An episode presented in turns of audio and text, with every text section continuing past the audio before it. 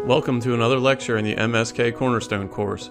This is the first lecture in our foot and ankle lecture series. In this lecture, we are going to focus on disorders of the great toe. Specifically, we'll talk about hallux valgus deformity or bunions, hallux rigidus or arthritis, turf toe, and hallux varus deformity. Alright, let's dive right in and begin with bunions, also known as a hallux valgus deformity. So, what causes a bunion to develop? Well, it's actually not just one thing. It's more of a complex deformity involving multiple joints within the first ray. First, you have valgus angulation of the phalanx, which is countered by a varus deviation of the first metatarsal. As the metatarsal drifts into its varus position, the toe flexors try their best to stay in the same position, which leaves them in a lateral position relative to the metatarsal head. This is evidenced by the location of the sesamoid complex lateral to the metatarsal head. Over time, the medial soft tissues of the MTP joint will attenuate and stretch, while the lateral joint will become contracted. The abductor hallucis will drift from its medial position into a plantar and more lateral position, which causes the phalanx to plantar flex and pronate. The adductor tendon also exacerbates the deformity as it pulls on the fibular sesamoid and lateral side of the proximal phalanx. The lateral drift of the extensor hallucis longus and flexor hallucis longus also create a muscular imbalance that progresses the deformity further. Progressive deformity may lead to loss of weight bearing under the first metatarsal and transfer of the load of the patient onto the lesser metatarsals, resulting in transfer metatarsalgia. So, who is it that gets hallux valgus deformity? Well, this occurs more commonly in women than men and tends to run in families. In fact, up to 70% of patients describe some family member that had the disorder. Hallux valgus deformity has been associated with narrow toe box shoes, such as those seen with high heels. Patients generally present with a chief complaint of pain and difficulty with shoe wear. They may be tender to palpation over the medial aspect of the MTP joint. On physical examination, there will be swelling, redness, and possibly callus formation over the first MTP joint. It is important to assess for hypermobility at the first tarsometatarsal joint. The mobility of the MTP joint is important to assess to determine if it can be corrected back to neutral. Any deformity at the interphalangeal joint should also be documented. Many times, hallux valgus is also associated with lesser toe deformities, such as a hammer toe deformity, so it is important to assess the lesser toes as well.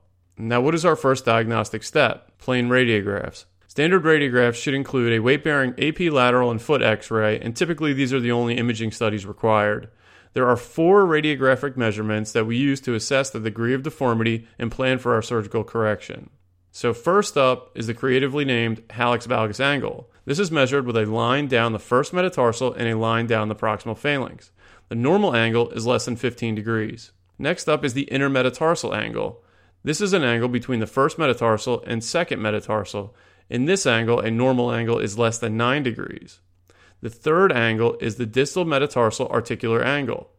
This is a line down the long axis of the first metatarsal and a line perpendicular to a line connecting the distal articular cartilaginous cap. This measurement can help you to determine if the joint has become incongruous. Let's talk for a second about what that means. The phalanx can deviate in one of two ways. It can either sublux laterally at the MTP joint, meaning the articular surface of the metatarsal head does not follow it into the lateral position, or it can deform while retaining a congruent joint, meaning the distal articular surface of the first metatarsal head deviates laterally following the proximal phalanx. The last angle that we look at is the hallux valgus interphalangeus angle. This is a line between the long axis of the distal phalanx and the long axis of the proximal phalanx. The normal angle is less than 10 degrees. So those are the four angles the hallux valgus angle, the intermetatarsal angle, the distal metatarsal articular angle, and the hallux valgus interphalangeus angle. Those measurements are important to know and pretty straightforward. It is what we do with those measurements that can become challenging. So, how do we treat patients that have a hallux valgus deformity? Well, as you would expect, first line treatment involves shoe modification with wide toe boxes, pads, and orthoses. The idea here is to make more room. Orthoses tend to be more beneficial in patients with additional deformity, including a pes planus or transfer metatarsalgia. Let's touch on that briefly. What is transfer metatarsalgia? Remember that the first metatarsal bears approximately 30 to 50% of the body weight during gait cycle. As the metatarsal drifts into varus, it becomes less efficient and additional weight gets borne through the lesser metatarsals, and this leads to transfer metatarsalgia. All right, so now we've tried activity modification and it's failed, and now it's time to plan for surgery for our patient with hallux valgus. So, how do we choose our procedure? Well, it depends on the degree of deformity, which we've calculated from the four radiographic measurements taken earlier. First of all, solitary soft tissue procedures are rarely indicated. Usually, these are performed along with some sort of bony reconstruction. The most common soft tissue procedure is the modified McBride. This involves releasing the adductor from the lateral sesamoid and proximal phalanx, releasing the contracted lateral capsule, and imbricating the stretched and often attenuated medial capsule. Again, this is usually the cherry on top for some other bony procedure, rarely done in isolation. You might consider it in a patient with an HVA angle of less than 25 degrees and an IMA angle less than 15 degrees. Modified McBride procedures are indicated when there is joint incongruity at the MTP joint. The goal is for the soft tissue procedure to pull the proximal phalanx back over the normal articular surface of the metatarsal head. All right, now let's talk about some osteotomies. Let's start off with mild disease. If the patient has an HVA angle of less than 25 degrees and an IMA angle of less than 13 degrees, a distal metatarsal osteotomy, such as a chevron osteotomy, would be indicated. In patients with an increased distal metatarsal articular angle and a congruent joint with more moderate disease, as evidenced by an HVA angle between 26 and 40 degrees and an IMA angle between 13 and 15 degrees, the patient may benefit from a proximal metatarsal osteotomy with a modified McBride procedure. More severe disease, as defined as an HVA angle between 41 and 50 degrees and an IMA angle between 16 and 20 degrees. For these patients, a double osteotomy or a proximal and distal osteotomy would be indicated. Next up are patients with a hypermobile first ray, in other words, patients with some degree of instability at the tarso metatarsal joint. In patients with a hypermobile tarsometatarsal joint, they should be treated with a tarsometatarsal arthrodesis, also known as a Lapidus procedure. An Akin osteotomy is a proximal phalanx medial closing wedge osteotomy that is useful for hallux valgus interphalangeus, in other words, hallux valgus at the IP joint. And finally is the rarely used Keller resection arthroplasty. The Keller resection arthroplasty is a resection of the base of the proximal phalanx. It is only very rarely used, secondary to complications including residual pain, cock up toe deformity, and decreased function. It may be used in the elderly, low demand patient population with minimal functional needs. There are several complications associated with hallux valgus correction surgery, and patients need to be made aware of these, especially if you get the feeling that they are pursuing correction for cosmetic needs. Overcorrection of the IMA angle can lead to a hallux varus deformity. Any bony procedure that results in a dorsal malunion will lead to transfer metatarsalgia as the first metatarsal no longer bears its appropriate load.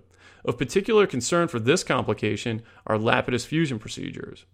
Distal osteotomies run the risk of developing avascular necrosis in the distal segment. And finally, the most common cause of failure in hallux valgus correction surgery is recurrence, and this is generally due to inadequate preoperative planning or inappropriately chosen procedures. Overall, there is a lot to know about hallux valgus correction procedures. I would focus on understanding the angles in terms of what is mild, moderate, and severe, and know the corrective procedures and the complications associated with each. All right, that's enough for bunion correction surgery. Let's move on. And the natural progression then is to talk about hallux varus.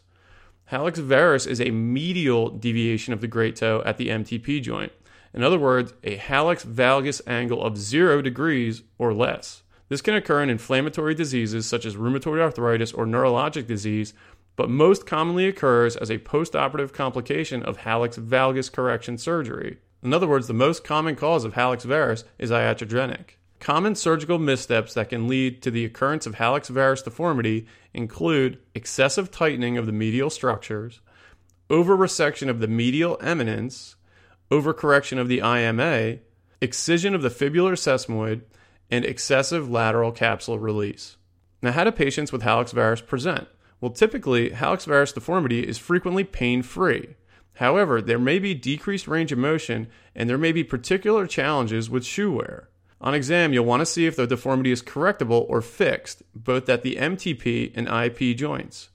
Look for range of motion, flexion, and extension, as well as evaluate for any medial bowstringing of the tendons.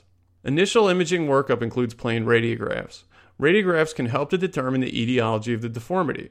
Remember that overcorrection of the IMA during bunion correction surgery is a common cause of developing hallux varus down the road. Also, look for any missing lateral sesamoid. In the face of a sesamoid fracture that has failed conservative treatment, some surgeons will opt to resect the painful sesamoid, and this can also lead to varus drift of the great toe. So, how do we treat our patients with hallux varus deformity?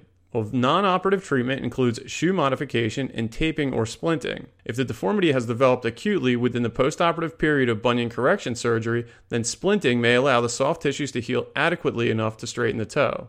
If, however, non operative treatment fails, there are several surgical options depending on whether it is a fixed or flexible deformity and if the underlying cause was an initial overcorrection of the IMA angle. If the cause was overcorrection of the IMA angle, then a revision osteotomy would be indicated.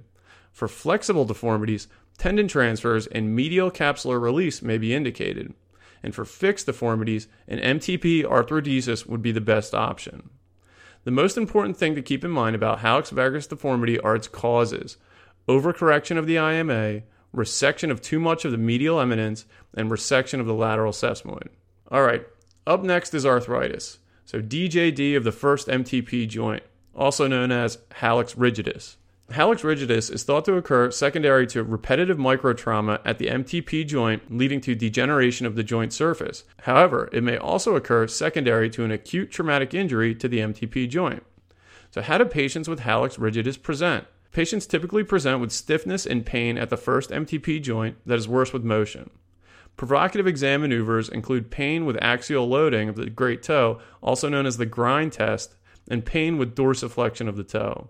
They may have some paresthesias over the dorsal great toe if the dorsal cutaneous nerves have become compressed by any osteophytes. The initial workup includes plain radiographs of the first toe. Radiographs of the toe will show typical osteoarthritic changes, including joint space narrowing, subchondral sclerosis, and subchondral cysts. Osteophytes may also be present. Of particular concern with hallux rigidus is the dorsal osteophyte, which can become symptomatic with shoe wear and with dorsiflexion. Initial treatment for hallux rigidus deformity includes activity modification, anti inflammatories, and orthotics. The typical orthotic that you will see on exams is a Morton's extension orthotic with a stiff foot plate. The principle behind orthotics is to limit motion at the MTP joint. A high toe shoebox that can accommodate any dorsal osteophytes may also be beneficial. If the patient fails conservative management, they may undergo operative intervention. Patients with a symptomatic dorsal osteophyte that is painful with dorsiflexion and shoe wear should undergo a dorsal cheilectomy. This involves removing 25 to 30% of the dorsal aspect of the metatarsal head. If the patient's primary issue is a stiffness and limited dorsiflexion, which is interfering with their gait, they may undergo a Moberg procedure or a dorsal closing wedge osteotomy of the proximal phalanx. And finally, as with hallux valgus, a Keller procedure or a resection of the base of the proximal phalanx is rarely performed secondary to its postoperative complications. Again, the Keller procedure or Keller resection arthroplasty is reserved mainly for elderly, low demand patients with minimal ambulatory status. Finally, younger patients with severe arthritis and joint space narrowing can undergo a joint arthrodesis in which the MTP joint is fused into place. This is done in approximately 15 degrees of valgus and 15 degrees of dorsiflexion. All right, so for hallux rigidus, just remember that the Morton's extension orthotic is the orthotic of choice. Surgical treatment for those with painful dorsal impingement and a large dorsal osteophyte is a and severe arthritis in younger patients can be treated with a great toe fusion. For elderly low demand patients with minimal ambulatory needs, a Keller resection arthroplasty can be performed, but know that there are significant postoperative complications of that procedure. The last issues that we will discuss with regard to pathology surrounding the great toe are sesamoid injuries and turf toe. Though small, the sesamoids of the great toe have an important role when it comes to foot function. The flexor hallucis brevis inserts into the base of each of the sesamoid bones. These increase the mechanical advantage of the flexor hallucis brevis and, given their location on either side of the FHL, serve as protectors of the flexor hallucis longus tendon. They also help to absorb some of the weight bearing along the medial column of the foot. About 10 to 25% of individuals will have a bipartite sesamoid, which occurs nearly all of the time in the tibial sesamoid. In those patients that have a bipartite sesamoid, in about 25% of them, it occurs bilaterally. Sesamoid injuries commonly occur with forced dorsiflexion of the great toe. There are several different types of injuries to the sesamoid complex, including fractures, dislocations, turf toe injuries, and sesamoiditis. The tibial sesamoid is injured more commonly than fibula sesamoid. Sesamoiditis is more common in some inflammatory arthropathies, including reactive arthritis, psoriatic arthritis, and rheumatoid arthritis. Patients will typically complain of pain directly at the base of the first MTP joint on the plantar side of the foot. They will be tender to palpation in this area, and the pain may be reproduced with forced dorsiflexion of the great toe. Radiographs are frequently negative, however, sometimes a fracture may be able to be appreciated. Medial oblique and axial sesamoid views should be ordered to fully visualize each bone. An MRI can be helpful in visualizing a fracture or any soft tissue injuries if clinical suspicion remains but radiographs are negative. Bone scans can be also be useful. However, they have up to a 30% false positive rate, so it's important to compare the findings to the contralateral side and look for any differences. Now, how do we treat sesamoid issues? First line treatment for fractures includes restriction of weight bearing and activity modification. Typically, there is no need to immobilize the patient. However, some surgeons advocate for a stiff orthosis to decrease stress across the sesamoid. If a patient fails conservative treatment, partial or complete sesamoidectomy can be performed. Complications or removal depend on which of the sesamoids was removed. As mentioned earlier, removal of the fibular sesamoid can lead to hallux varus. Removal of the tibial sesamoid can lead to hallux valgus, and removal of both bones can lead to a cock-up deformity. This can be prevented by repairing the flexor hallucis brevis tendon and surrounding soft tissues after excision of the bone. Lastly, in this lecture, let's talk about turf toe injury. Turf toe injury is caused by a hyperextension injury to the great toe at the MTP joint and is commonly seen in football players. The hyperextension injury causes tearing of the plantar plate and ligamentous complex. Typically, this is a tear off of the proximal phalanx. These are graded grade 1 through 3, 1 being a sprain and 3 being a complete tear. Patients will have pain and swelling over the plantar aspect of the MTP joint. Pain can be reproduced with hyperextension of the great toe. Radiographs may show displacement of the sesamoids or possibly a sesamoid fracture. If the x rays are negative, an MRI can be obtained, which would show a plantar plate disruption. Turf toe is initially managed with non operative modalities, including rest, ice, taping, or a stiff soled shoe. If the patient remains symptomatic or has dorsal instability, then surgical repair may be indicated. This would include repair or excision of any possible sesamoid fracture and fixation of the plantar plate if it is torn or disrupted. Patients will be made non weight bearing postoperatively with an expected return to sport in three or four months.